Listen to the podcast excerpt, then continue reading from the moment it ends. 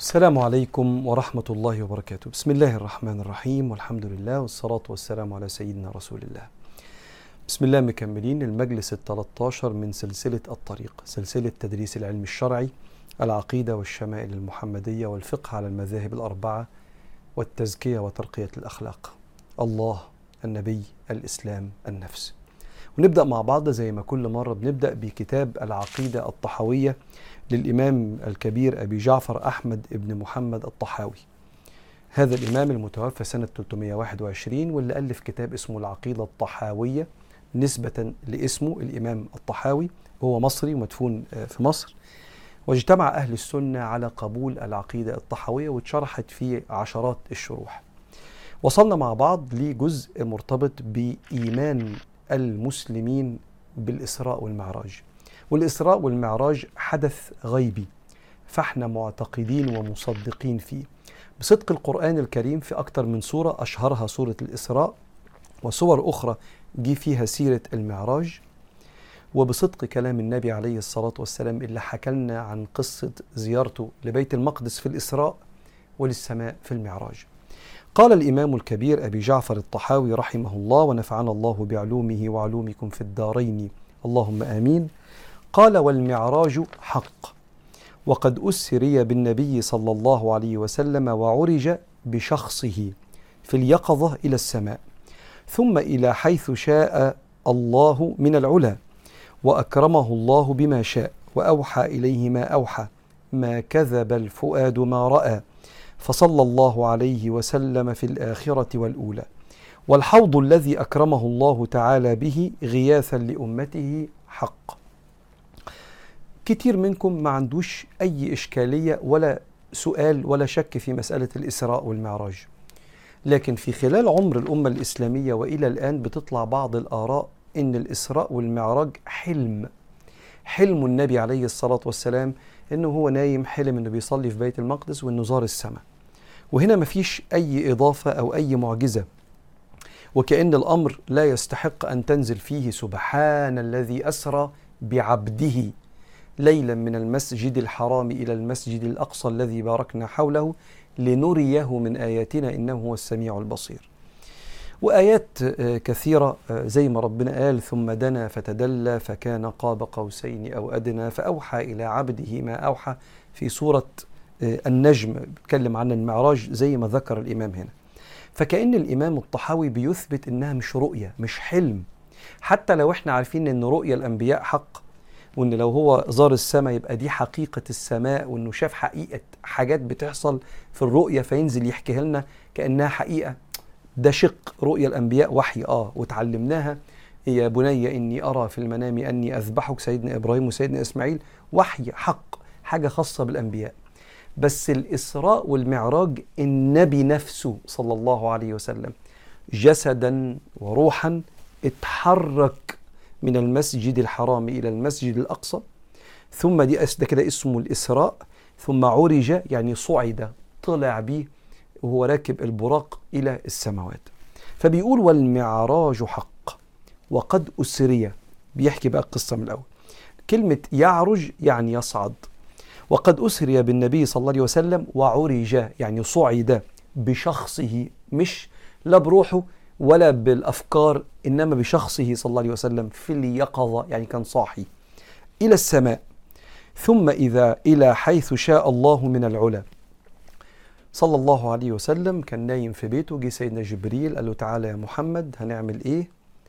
الأول شق صدره وغسل صدره تاني وقلبه ده المرة التالتة اللي شق فيها صدر النبي ثلاث مرات وهو صغير وقبل البعثة قبل ما يشوف سيدنا جبريل وقبل الإسراء والمعراج.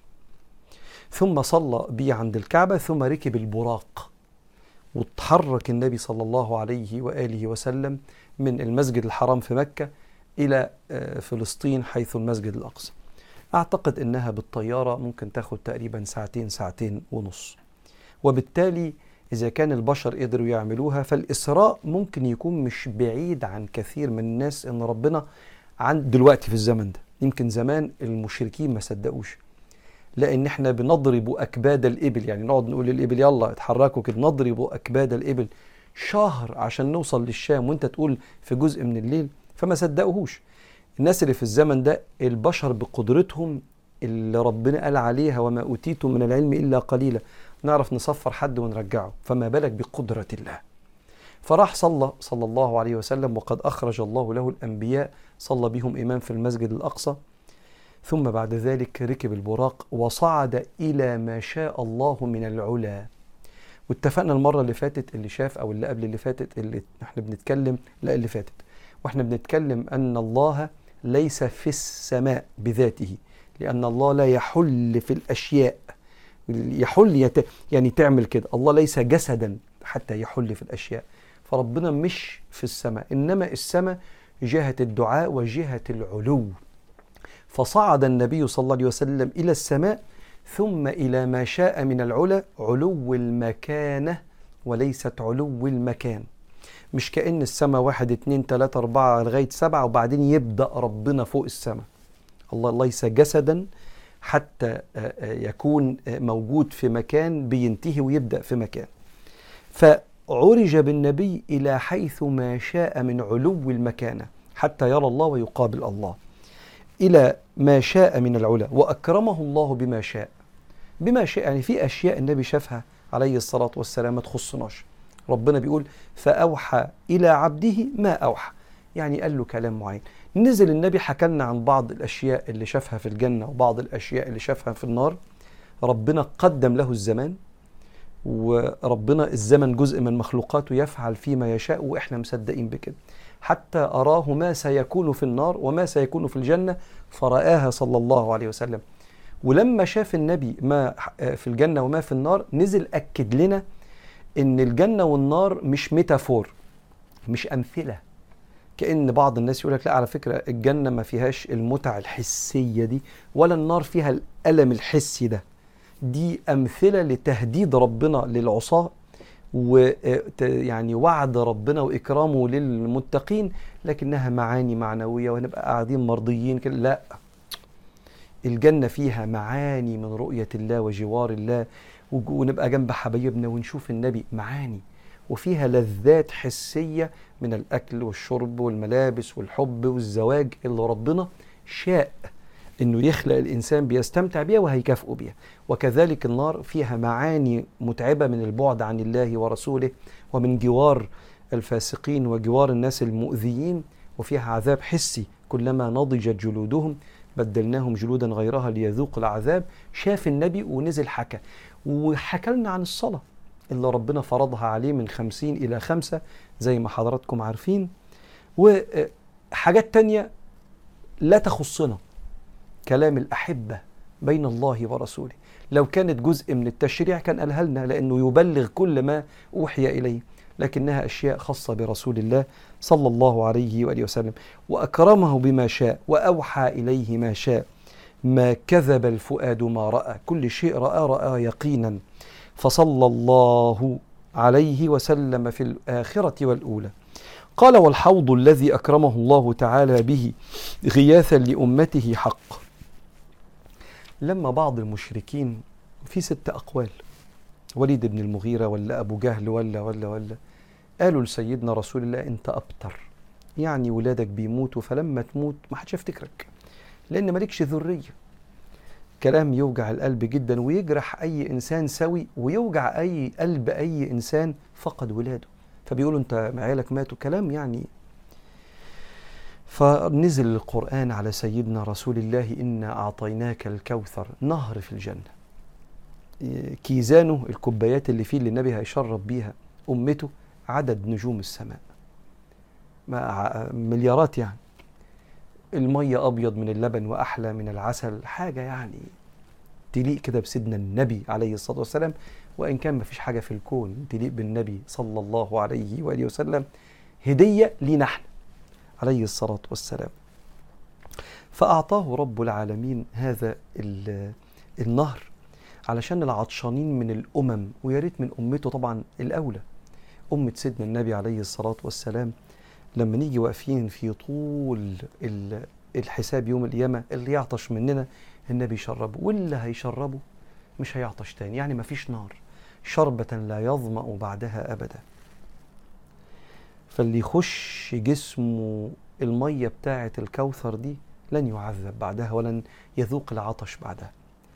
وسبحان الله في الهدية دي الهدية دي تحس إن هي بالمقاييس بتاعة البشر هتطول وقفة النبي في الآخر. يعني لما حد يحب يدي حد هدية بيديها له اللي تبسطه. وربنا عارف إن اللي يبسط النبي إحنا واللي يبسط النبي آه، راحتنا إحنا. فقال له طب هو آه، عايرك إنك أنت ولادك ماتوا فلما تموت محدش هيفتكرك. أبتر يعني مقطوع الذكر. طب ده اللي قال للنبي كده إحنا ما نعرفوش أصلا. ولو عرفناه أبو جهل ولا الوليد بن المغيرة مذكورين في القرآن باللعنات. والناس تعرفهم بذكريات كلها سلبية وصد عن سبيل الله وبعد عن ربنا. أعوان الشيطان في الأرض. فهم أصلا اللي ذكرهم وحش. طب ادي للنبي عليه الصلاة والسلام حاجة. ليه هو؟ ينتفع بيها هو. ما هو ربنا عارف إن أكتر حاجة النبي بيحبها يطمن علينا فقال له إنا أعطيناك الكوثر هذا الحوض. فصلي لربك واذبح الذبايح بقى وانحر. إن شانئك اللي بيقول لك كده هو الأبتر. فإحنا مؤمنين بوجود هذا الحوض. وإنه موجود وإنه نهر جاري عند ربنا. وإن سيدنا رسول الله وفي بعض الروايات سيدنا أبو بكر واقف معاه. هيقابلنا يوم القيامة ويشربنا منه. وانت لازم تتخيل نفسك في عقيدتك كده وده موقف يساعدك على الانتظار. انك انت وانت واقف في الطابور وقدامك سبعة تمانية قدام النبي وبيمشوا وبيمشوا وكله بيشرب ويبان عليه على وشه النضرة نضرة النعيم. لغاية ما بقى ناقص لك واحد بس قدام النبي كده الواحد ده يمشي. يمشي وانت تبقى انت والنبي عليه الصلاة والسلام. وانت شايف النبي بيغرف لك انت. يعني بيوطي صلى الله عليه وسلم أو ايا كان شكل. أنا بتصور طبعا تخيلات يعني. بيعمل كده وبيقول لك اتفضل وعينه بتيجي في عينيك وبيقول لك اتفضل من إيده. إيه يسوى في الكون زي لحظة زي دي؟ يسوى إيه أي تعب وتضحية وجدية واجتهاد وصدق وأمانة؟ بس نشوف اللحظة دي من النبي. وما بالك بقى في الجنة وسقاهم ربهم شرابا طهورا. فاحنا مؤمنين بالحوض ومؤمنين بالإسراء والمعراج. وده كان الجزء اللي هناخده النهارده من كتاب العقيدة الطحاوية للإمام أبي جعفر الطحاوي ونكمل المرة الجاية عن إيماننا بشفاعة سيدنا رسول الله. وصلنا مع حضراتكم للكتاب الثاني في المجلس ال 13 من سلسلة الطريق. كتاب الشمائل المحمدية للإمام الترمذي رحمه الله المتوفى سنة 279 هجرية. وصلنا لباب كيف كان كلام رسول الله صلى الله عليه وسلم. قال رحمه الله ونفعنا الله بعلومه وعلومكم في الدارين آمين. عن عائشة رضي الله عنها قالت ما كان رسول الله صلى الله عليه وسلم يسرد كسردكم هذا ولكنه كان يتكلم بكلام بين فصل يحفظه من جلس إليه. كانت بتقول إن سيدنا النبي ما كانش كلامه كتير. وما كانش بيتكلم بسرعة إنما كلام واضح. الكلمة لا تخطئها أذن هدوء.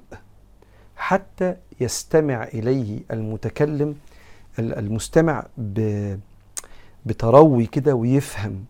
وكان النبي يقف ما بين الكلام مش بيتكلم مفيش استرسال سريع فأنت تبقاش عارف والكلام ينسي بعضه بعضا زي ما إحنا كتير بنعمل. انما عليه الصلاة والسلام أدبني ربي فأحسن تأديبي. يحفظه من جلس إليه. من كتر ما الكلام في إحنا بنسمي الشخص اللي بيتكلم كلام واضح straight to the point. كلام في النقطة بالظبط قليل يحفظه من جلس إليه. وحاول تعمل كده علشان ده بيفرق جدا. أولا في شخصيتك للناس تقعد بتدور على الكاريزما وبتدور إزاي يبقى شخصيته جذابة بص على السنة تشوف أحلى حاجة في كل حاجة. قال وعن أنس بن مالك قال كان رسول الله صلى الله عليه وسلم يعيد الكلمة ثلاثا لتعقل عنه. كان ممكن يكرر الجملة بتاعته أو الكلمة بتاعته ثلاث مرات لا تغضب لا تغضب لا تغضب علشان اللي قدامه يفهم كويس ويحفظ. ويبدو إن ساعات التكرار بيفرق في لقط العقل واستجابة واستيعاب العقل لأهمية الكلام. مش كده؟ الكلام عن الجنة والكلام عن النار والكلام عن الآخرة والكلام عن ربنا كتير في القرآن بسياقات مختلفة. وقال آه، حدثني رجل من بني تميم من ولد أبي هالة زوج خديجة يكنى أبا عبد الله عن أبي هالة. آه قال عن الحسن بن علي سيدنا الحسن بيحكي رضي الله تعالى عنهما عن عن سيدنا علي وسيدنا الحسن عن الحسن بن علي رضي الله تعالى عنهما. قال سألت خالي هند بن أبي هالة وكان وصافا فقلت صف لي منطق رسول الله صلى الله عليه وسلم. قال كان رسول الله صلى الله عليه وسلم متواصل الأحزان دائم الفكرة ليست له راحة طويل السكت لا يتكلم في غير حاجة يفتتح الكلام ويختمه بسم الله تعالى ويتكلم بجوامع الكلم. كلامه فصل لا فضول ولا تقصير. طيب لسه في حتة في الحديث بس نقف هنا. سيدنا الحسن اتولد ستنا فاطمة أمه وسيدنا علي اتجوزوا سنة 2 هجرية. خلفوه بعد سنة فبقى اتولد سنة 3 هجرية. والنبي انتقل في ربيع سنة 11 يعني هو تقريبا كان عنده 8 سنين سبع 8 سنين. فلما انتقل النبي عليه الصلاة والسلام وهو طفل راح لخاله هند بن أبي هالة. هند ده ابن السيدة خديجة وكان كبير. السيدة خديجة كانت متجوزة قبل النبي عليه الصلاة والسلام فهند هند ده رجل. سألت خالي هند بن أبي هالة فهو هند ده ابن السيدة خديجة كانت مخلفاه من قبل النبي عليه الصلاة والسلام لحق النبي وكان راجل كبر في السن وعاش. فسيدنا الحسن قال له طب النبي انتقل من فترة وأنا كنت صغير كلمني أكتر عن النبي كان بيتكلم إزاي وبيقعد إزاي؟ احكي لي يا خالي. قال كان رسول الله صلى الله عليه وسلم متواصل الأحزان. كلمة حزن مش معناها دائما شيء من الكآبة إنما هو انشغال البال بالأمور المهمة وانشغال البال بالناس المهمة اللي هي أمته وأمة النبي أمتين أمة الدعوة كل العالم الكافر والمؤمن اسمهم أمة الدعوة وأمة الإجابة اللي آمن. ما هو أمة الدعوة دي كل العالمين. وأمة الإجابة اللي آمن بالنبي صلى الله عليه وسلم. مش كده لما النبي يقول أمتي أمتي ساعات بيبقى مقصود بيها أمة الدعوة وساعات بيبقى مقصود بها أمة الإجابة. وما أرسلناك إلا رحمة للعالمين. فمشغول بالكون والدنيا والآخرة والجماد والحيوان والنبات وانت لما تبص على كلام النبي تلاقيه فعلا رحمة للعالمين. فكان دايما باله مشغول متواصل الانشغال الأحزان دائما الفكرة. دايما في حاجة كده عارف انت ساعات تقعد انت أنا وانت نقعد في اللا شيء كده. حد يقول لي انت قول لي إيه اللي على دماغي؟ أقول له ولا حاجة. فعلا ولا حاجة. سيدنا النبي عليه الصلاة والسلام ما عندوش طرفة عين إلا وفيها فكرة توزن الدنيا والآخرة. دائما الفكرة. ليست له راحة. هو النبي بيعمل إيه دلوقتي؟ بيصلي. لا بيدعو.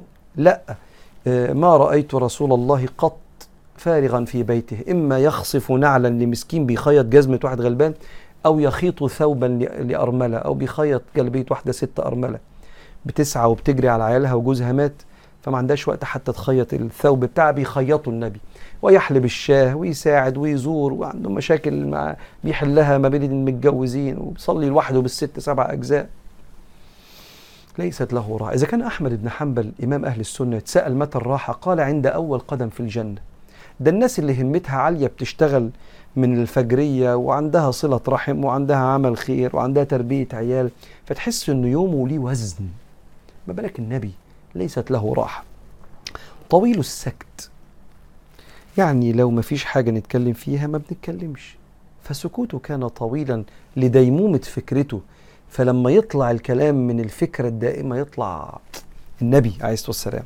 لا يتكلم في غير حاجة. هو أنا لو ما اتكلمتش دلوقتي في ضرر؟ لا يبقى مش هتكلم. لا أتكلم إلا عند احتياج. يعني لازم أقول حاجة دلوقتي. علينا إحنا بقى مش بتكلم على النبي. لا الواحد يبقى عايز يتكلم عشان يقول أنا موجود. ولا عشان يضيف عشان يقول إن أنا عندي إضافة على فكرة خدوا بالكم بفهم في الموضوع ده. ولا عشان ينظر ويبين إنه فاهم ولا عشان ينصح عشان يبين إنه مهتم وهمه عليك وهمه على الأمة. في احتياج. أنت جاهز؟ مستعد. مهم إني أتكلم في الموضوع ده. في إضافة فعلا فيها قيمة مضافة لا يتكلم في غير حاجة. يفتتح الكلام ويختمه. بسم الله تعالى. يبدأ بسم الله وينهي بسم الله. على الذكر الدائم. يتكلم بجوامع الكلم. يعني كلام قصير تفهمه يشرح لك الموضوع بس مش كلام كتير. عارف لما أنا بقى عايز أشرح لك حاجة؟ دي بتبان في ال voice notes اللي بنبعتها على الواتساب. أنت كتير قوي يجيلك voice note 3 دقايق. المحتوى بتاعها 30 ثانية. اللي اتكلم قعد يقول ويزيد ويعيد ويشرح وبعدين يرجع من الأول بس أصل أنت فاهم إن كذا بس عشان كده عايز أقول لك ساعات كتير بعمل كده مع أصدقائي اللي بنشتغل مع بعض لما يبعت لي رسالة طويلة أقول له عايزك تجرب حاجة عايزك تبعت لي الرسالة دي تاني في عشر وقتها عشان تتمرن إنك تقول كلام قصير وتخلصه to the point لا في زيادة ولا في إخلال ما يبقاش طول ممل ولا اختصار مخل.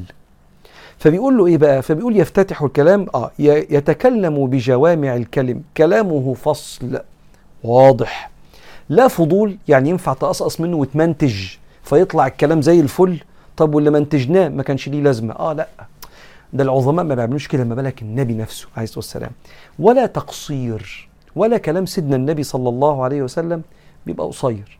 بحيث إنك أنت تقول له بس ممكن تشرح عشان ما فهمتش حضرتك؟ لا. كلام واضح ومفهوم وألفاظ واضحة ألفاظ العرب ما فيهاش صعوبة الألفاظ على العرب اللي عايشين وقتها اللي تخليه لما يروح يقعد يتأمل ويتدبر فيفهم غلط. إنما ألفاظ واضحة فيها عمق لكن بساطة مش سطحية بسيط وعميق. وعلى فكرة دي النبوة دي النبوة وحي من ربنا سبحانه وتعالى عشان الكل يفهم. الفلاح البسيط والإمام الكبير يفهم. فقال لا فضول ولا تقصير ثم بعد ذلك تكلم عن بعض سلوكيات النبي عليه الصلاة والسلام الراقية نقولها المرة الجاية إن شاء الله في كتاب الشمائل المحمدية. وصلنا للكتاب المحبب إلى قلبي كتاب الفقه الواضح من الكتاب والسنة على المذاهب الأربعة تأليف سيدنا الدكتور محمد بكر إسماعيل من كبار علماء الأزهر والمتوفى سنة 206 2006 تاني مرة أقولها. متوفى سنة 2006 من العلماء المعاصرين.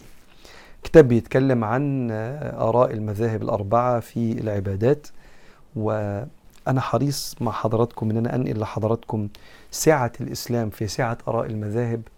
أولا عشان نتسم ونتصف بالرحمة في قبول من يخالفنا إذا كان بيعمل آه، أفعال وعبادات على مذهب آخر غير المعلومة اللي عندك. ثانيا عشان تفهم إن دين ربنا واسع وربنا يسر علينا باختلاف الآراء في كثير من المسائل عشان الكل يقدر يعبد ربنا ويبقى الدين يسر عليه. وصلنا لباب ما يستحب له الوضوء. الوضوء فرض. خدنا الوضوء فرض الإيه؟ على رأسها الصلاة. ما ينفعش أصلي من غير وضوء. لكن ساعات بيبقى الوضوء مستحب سنة لبعض الأفعال. أنا هتوضى عشان لا مش هصلي عشان حاجة تانية. إيه بقى؟ الحاجات التانية اللي بيستحب لها الوضوء. وقبل ما أقول لك عايز أقول لك إن العلماء علمونا إنك دايما تبقى محافظ على وضوءك على قد ما تقدر. مش كل الناس آه، صحتهم زي بعض ومش كل الناس قدراتهم زي بعض. بس على قد ما تقدر أنت حافظ على وضوءك بقدرتك أنت وبمحاولتك أنت. ليه؟ الوضوء حصن ضد حاجات كتير. وساوس الشيطان غلبة الأفكار غلبة الشهوة الغضب الوضوء. النبي وصى بيه في حاجات كتير قوي. فلو قادر تحافظ على وضوءك الوضوء بيخليك تعرف تواظب على الصلوات. لو انت بره ومفيش مكان تتوضى فيه فعلى قد ما تقدر من غير ما تبقى ماسك نفسك هتموت وتخش الحمام مش قادر. تقول لا أحافظ على وضوئي؟ لا. تخش الحمام ما تبقاش آه، حاقن أو حاقب كما في الفقه. لكن لو انت عادي تمام حاول تبقى متوضي. وده شرف كبير قوي وسيدنا النبي في حديث ضعفه بعض العلماء قال استقيموا ولن تحصوا واعلموا أن خير أعمالكم الصلاة ولا يحافظ على الوضوء إلا مؤمن. فحاول تعمل كده. قال الإمام ما يستحب؟ مستحب يعني مش فرض يعني سنة تاخد عليها أجر. ما يستحب له الوضوء؟ يستحب تجديد الوضوء لكل صلاة ما لم يكن هناك مشقة. لقوله صلى الله عليه وسلم لولا أن أشق على أمتي لأمرتهم عند كل صلاة بوضوء ومع كل وضوء بسواك. ويستحب يستحب الوضوء لقراءة القرآن ولذكر الله تعالى. عشان كده كتير من أصحابنا ما بيقراش قرآن إلا وهو متوضي. في الزمن ده أنت ممكن يعني ما يبقاش المية حواليك. فتعالى ناخد طبعا آراء كثيرة للعلماء اني لازم أبقى متوضي عشان أقرأ قرآن. وأراء كثيرة للعلماء إن ينفع أقرأ قرآن والمس المصحف وأنا مش متوضي. أنا مش جنب. أنا طاهر من الجنابة لكن مش متوضي. أمسك المصحف وأقرأ قرآن عشان نعرف نواظب على اوردنا وأذكارنا يا جماعة. فبيقول لك يستحب الوضوء لقراءة القرآن. قال المهاجر ابن قنفذ سلمت على النبي صلى الله عليه وسلم وهو يتوضأ. فلم يرد علي حتى توضأ فرد علي. وقال إنه لم يمنعني أن أرد عليك إلا أني كرهت أن أذكر الله على غير طهارة. فكأنه كرهت مش يقول حرام يعني يستحسن إن أنا أتوضأ وبعدين أذكر ربنا بالسلام عليك. ففهموا انها مستحب إنك تبقى متوضي للذكر. قال ويستحب ودي أنا هوصيكوا بيها قوي قوي قوي علشان الروح تسكن وأنت نايم. قال ويستحب الوضوء عند إرادة النوم. خش بس السرير متوضي. بنية إنك أنت على قد ما تقدر تحافظ على وضوءك. ليه؟ النوم ده سكون للروح عند ربنا. فوديها متوضية. قال لحديث البراء بن عازب أن النبي صلى الله عليه وسلم قال إذا أتيت مضجعك لو دخلت السرير يعني فتوضأ وضوءك للصلاة ثم اضجع على شق شقك الأيمن ثم قل اللهم أسلمت نفسي إليك ووجهت وجهي إليك وفوضت أمري إليك وألجأت ظهري إليك. لا ملجأ ولا منجى منك إلا إليك.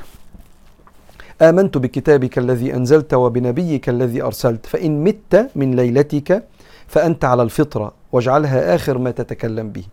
فرددتها على النبي صلى الله عليه وسلم فلما بلغت اللهم آمنت بكتابك الذي أنزلت قلت ورسولك الذي فقال لا ونبيك الذي أرسلت.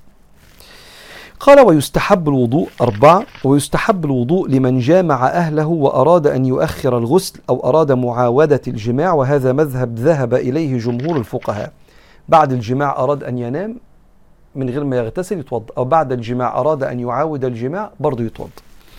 ودي برضه مهمة قوي مش عشان فرض عشان سر من أسرار الوضوء في حفظ القلب والروح. واختلفوا في الرجل الذي جامع وأراد بعد ذلك أن يأكل أو يشرب. قبل أن يغتسل قال الشافعية وجماعة من الفقهاء يستحب له الوضوء. لقول عائشة رضي الله عنها كان النبي صلى الله عليه وسلم إذا كان جنبا فأراد أن يأكل أو ينام توضأ. رواه أحمد ومسلم. وقال المالكية وكثير من الفقهاء من فقهاء الحنبية والحنفية والحنابلة لا يستحب الوضوء لمن أراد أن يأكل أو يشرب وإنما يغسل يديه فقط. لقول عائشة رضي الله عنها كان النبي صلى الله عليه وسلم إذا أراد أن ينام وهو جنب توضأ وضوءه للصلاة وإذا أراد أن يأكل أو يشرب غسل يديه ثم يأكل أو يشرب. رواه أحمد والنسائي. خمسة ويستحب الوضوء عند الغضب. أمة سيدنا النبي محتاجة ترجع لسيدنا رسول الله. لأن النصيحة دي لو قالها مدرب آه، من مدربين وكلهم كرام على الرأس بس أنا بتكلم على الفرق ما بين أي حد في الأكوان والنبي. مدرب من مدربين العلوم الحديثة علم النفس التنمية البشرية حتى العلوم اللي فيها زي ال ال ال ال اليوجا والحاجات اللي الناس بتحب تتعرف عليها وتمارسها. هتلاقي نفسك بتقول آه أكيد ده بالتجربة. طب أنا بقول لك ده الوحي. النبي ربنا قال له يقول لنا اللي متعصب يتوضا فشوف سيدنا النبي يقول كده الإمام الشيخ يقول كده ويستحب الوضوء عند الغضب لحديث عطية العوفي أن النبي صلى الله عليه وسلم قال إن الغضب من الشيطان نار. وإن الشيطان خلق من النار وإنما تطفأ النار بالماء فإذا غضب أحدكم فليتوضأ. دي نصيحة النبي عليه الصلاة والسلام. يلا سريعا ناخد حاجة تانية. يبقى الأول الخمس حاجات اللي يستحب الوضوء ليهم. يستحب لو قدرت تجدد الوضوء لكل صلاة عشان ثواب الوضوء. يستحب لقراءة القرآن يستحب عند النوم يستحب بعد الجماع إذا لم تغتسل فأردت أن تنام أو تعاود الجماع يستحب الوضوء عند الغضب. ما يحرم على غير المتوضئ فعله. واحد مش متوضي حرام تعمل الكلام ده. إيه الحرام عليا لو أنا مش متوضي. يحرم على غير المتوضئ أن يصلي أي صلاة فرضا كانت أو نفلا. نفلا يعني سنة. أو يسجد لله سجدة حتى يتوضأ. لقوله تعالى يا أيها الذين آمنوا إذا قمتم إلى الصلاة فاغسلوا وجوهكم وأيديكم إلى المرافق وامسحوا برؤوسكم وأرجلكم إلى الكعبين. ولقوله صلى الله عليه وسلم لا يقبل الله صلاة أحدكم إذا أحدث. يعني نقض وضوءه حتى يتوضأ. في الصحيحين. ويحرم عليه الطواف بالكعبة المشرفة. ما دام مش وض مش متوضي يحرم عليه الطواف بالكعبة المشرفة. لقوله صلى الله عليه وسلم الطواف صلاة. إلا أن الله تعالى أحل فيه الكلام فمن تكلم فيه فلا يتكلم إلا بخير. رواه الحاكم. ويحرم عليه عند جمهور الشافعية وكثير من الفقهاء على اختلاف مذهبهم مس المصحف. وحمله من غير حائل إلا لضرورة لقوله تعالى لا يمسه إلا المطهرون. نقل هنا الإمام حاجة ال ال الآراء التانية يعني من شوية قال يستحب لقراءة القرآن. وهنا نقل عند بعض الشافعية جمهور الشافعية وكثير من الفقهاء ما تمسش المصحف إلا وأنت متوضي. بيثبت لك هنا إنك ينفع تمس المصحف وأنت مش متوضي ما دام أنت مش جنب إنما أنت فقط مش متوضي. عشان ده رأي الشافعية وكثير من الفقهاء. يبقى فيه آراء أخرى في مذاهب أخرى بتجيز لمس المصحف لغير المتوضي. وقد أجاز بعض الفقهاء مسه وحمله لغير المتوضئ لعدم وضوح الدليل. فقد حملوا الطهارة في الآية على الطهارة من الحدث الأكبر اللي هي لا يمسه إلا المطهرون. يعني على الطهارة من الحدث الأكبر دون الحدث الأصغر. فحرموا مسه وحمله وحمله على الجنب والحائض والنفساء ولم يحرموا ذلك على غير المتوضئ. أو على أن المراد بالمطهرين وبعدين قام قايل حاجة بقى معنى بره الموضوع خالص. إن الآية بتاعت لا يمسه إلا المطهرون ملهاش دعوة بالبشر بالبشر ليها دعوة بالملائكة. أو أن المراد بالمطهرين في الآية لا إنه لقرآن كريم في كتاب مكنون عند ربنا في اللوح المحفوظ في الكتاب اللي فيه كل حاجة كل حاجة مكتوبة عند ربنا أم الكتاب. مسؤول عنه الملائكة. مسؤولين بيحفظوا القرآن في هذا الكتاب. بيقول أو على المراد بالمطهرين في الآية الملائكة وأن الآية خبرية وليست للنهي أي لا يمسه وهو في اللوح المحفوظ إلا المطهرون من الملائكة وكلهم مطهرون. وهذا الرأي الأخير للحنفية وكثير من علماء السلف كابن عباس ونس بن مالك ومجاهد وسعيد بن جبير.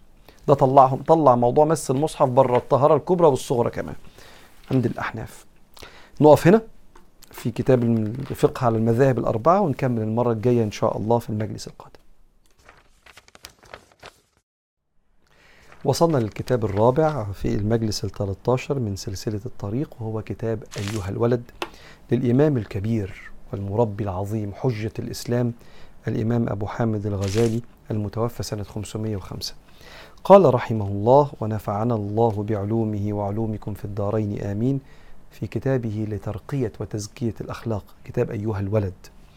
قال وهو بيكلم تلميذه ثم من العلوم الآخرة ما يكون به النجاة.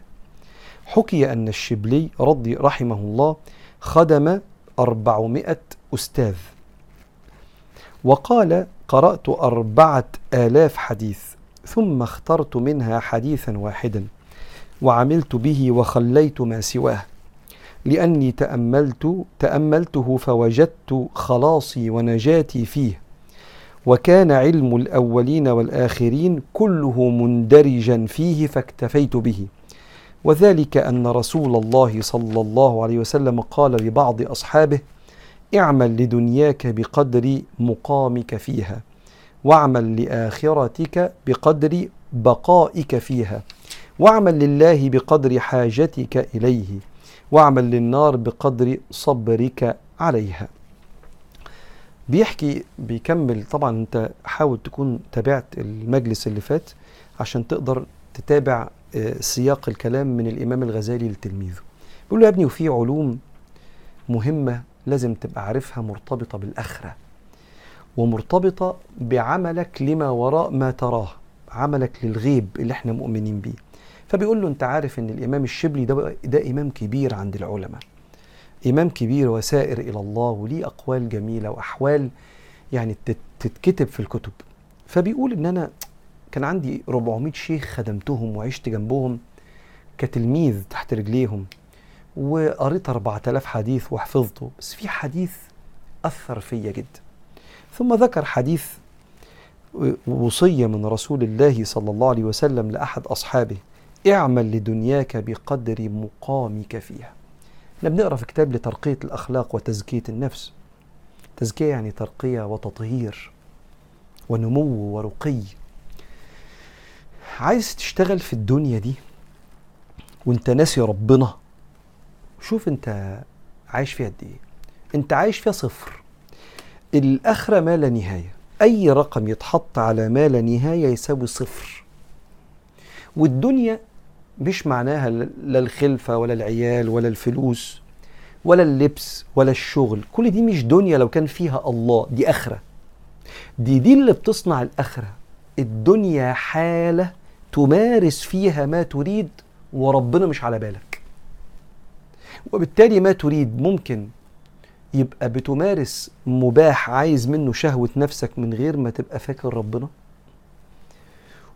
وده ممكن يجرك إن المباح ده عايز تكمل فيه وتنبسط وأنت ناسي ربنا فتخش بيه على الحرام. لأن أنت عندك في فروض وفي مستحبات وفي مباح وفي خد بالك في خط. تلك حدود الله فلا تقربوها والآية التانية فلا تعتدوها. اوعى تنتقم من المباح للحرام. فبيقول له هتنسى ربنا في أي حاجة؟ طب ده أنت قاعد في الدنيا المفروض تبقى فاكر ربنا وأنت في الدنيا. ده أنت بتنام تلت عمرك بتنام سبعة تمن ساعات ده تلت عمرك. انت ستين سنة نام منهم عشرين سنة. تمن ساعات في اليوم تلت ال 24 وشوف كلت قد إيه ودخلت الحمام قد إيه اللي متبقي ده خليه آخرة بقى. مش إنه صلاة الصلاة ده جزء من أمر الله ما هو الشغل واللبس والأكل والشرب والعيال والتربية كل ده ربنا أمرك بيه فهو أمر الله فده آخرة. بس يكون ربنا في بالك وبتعمله لله. فبيقول له اعمل لدنياك بقدر مقامك فيها واللي مستحضر ربنا في كل خطواته بيبقى عنده إجلال لربنا وحياء إنه يعصيه وإكرام للخلق كمان. فنفسه بترتقي. واعمل لآخرتك بقدر بقائك فيها. يلا ابعت بقى هناك أعمال صالحة على قد ما أنت محتاج. طب ده أنت عايز تعيش فيها للآخر. هي مفيهاش آخر. هي ما لا نهاية.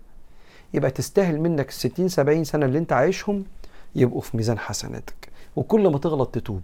كل ما تأثر ترجع وكل ما تعصي تندم. وكأنه بيقول ده جزء ما ينفعش يتشال مننا إن إحنا ربنا في بالنا على طول حتى لما نغلط في بالنا بالرجوع ليه. عشان تبقى الآخرة تعرف تعيش فيها للآخر. واعمل لآخرتك بقدر بقائك فيها. واعمل لله بقدر حاجتك إليه.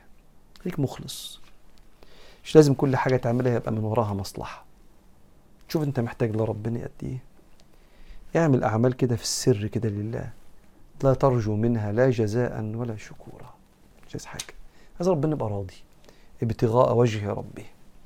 ومن الناس من يشري نفسه ابتغاء مرضات الله. يباع نفسه عشان بس ربنا يبقى راضي. واعمل لله بقدر حاجتك إليه. واعمل للنار. يعني اعمل لحماية نفسك من النار. بقدر صبرك عليها. تعرف تصبر على النار؟ لا ما أقدرش. ده أنا لسعة نار الدنيا. ما اصبرش عليها. وهي جزء من سبعين جزء من نار جهنم. لدرجة أن ربنا قال على النار بتاعت الدنيا نحن جعلناها تذكرة. هنت بسيط. مثال بسيط قوي.